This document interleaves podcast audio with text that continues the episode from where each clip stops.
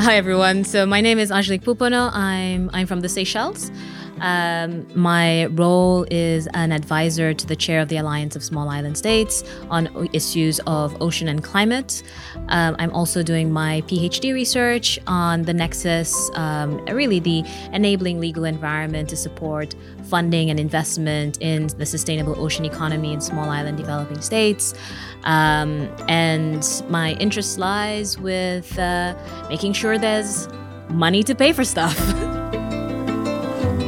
one of the things that we is often a last thought. You know, we think about these big commitments when it comes to um, ecosystem-based adaptation, where whether we're going to be rehabilitating seagrass meadows or rehabilitating mangrove forests. Um, and one of the things that it's really important to think about is how are we going to finance this? Uh, and my paper really looks at what are the sources of funding, what are the advantages of different types of sources of funding, and highlighting uh, the good practices that we have in the region itself, because we do have some really great practices um, that has been initiated in the SADC region. Uh, and then it concludes with some recommendations of uh, how countries can address things both internally in the country as well as externally in the um, foreign affairs policy.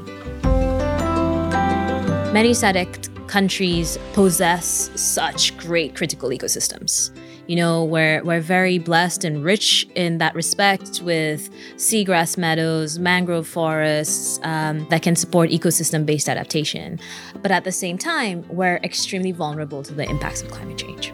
We, we could wait for the world to globally come together and do what they're supposed to do when it comes to greenhouse gas emissions. Um, but one of the steps that we can take more immediately is thinking about ecosystem based adaptation.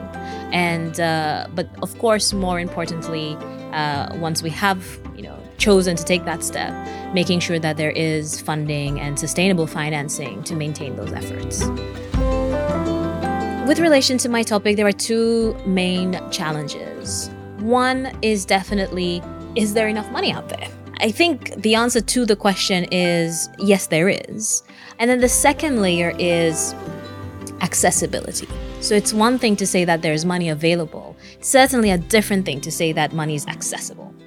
So of course, one of the the two the second challenge I want to touch on that I found is even though there is money, you know, in the Green Climate Fund, there is money bilaterally, when it comes to accessing it, the hurdles are very high, and oftentimes, as countries within the SADC region, we have to see ourselves finding funding not to fund the ecosystem based adaptation, but first to fund the consultant to write the application, the 100 page application process, and then to uh, jump through all the other hurdles that are placed in front of us uh, before we're able to sustainably finance um, our efforts.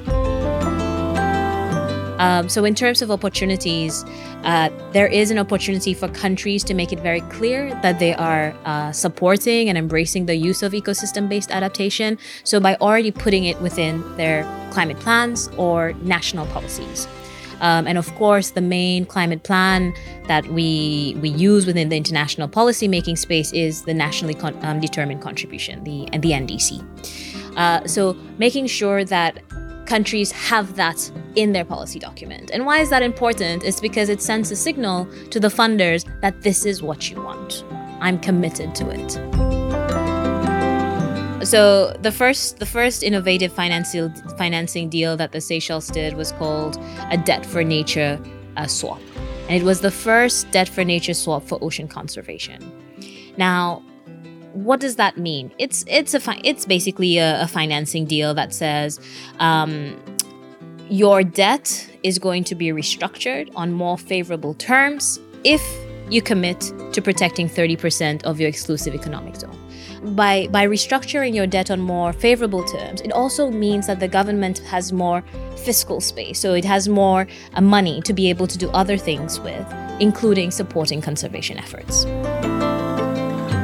My recommendations uh, for policymakers in the region is one, let's let's have if, if we're going to commit to ecosystem-based adaptation, let's put it in policy.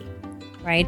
Let's make sure that we're sending the signals to the funders, to potential donors, to ourselves as as policymakers that we're committed to ecosystem-based adaptation.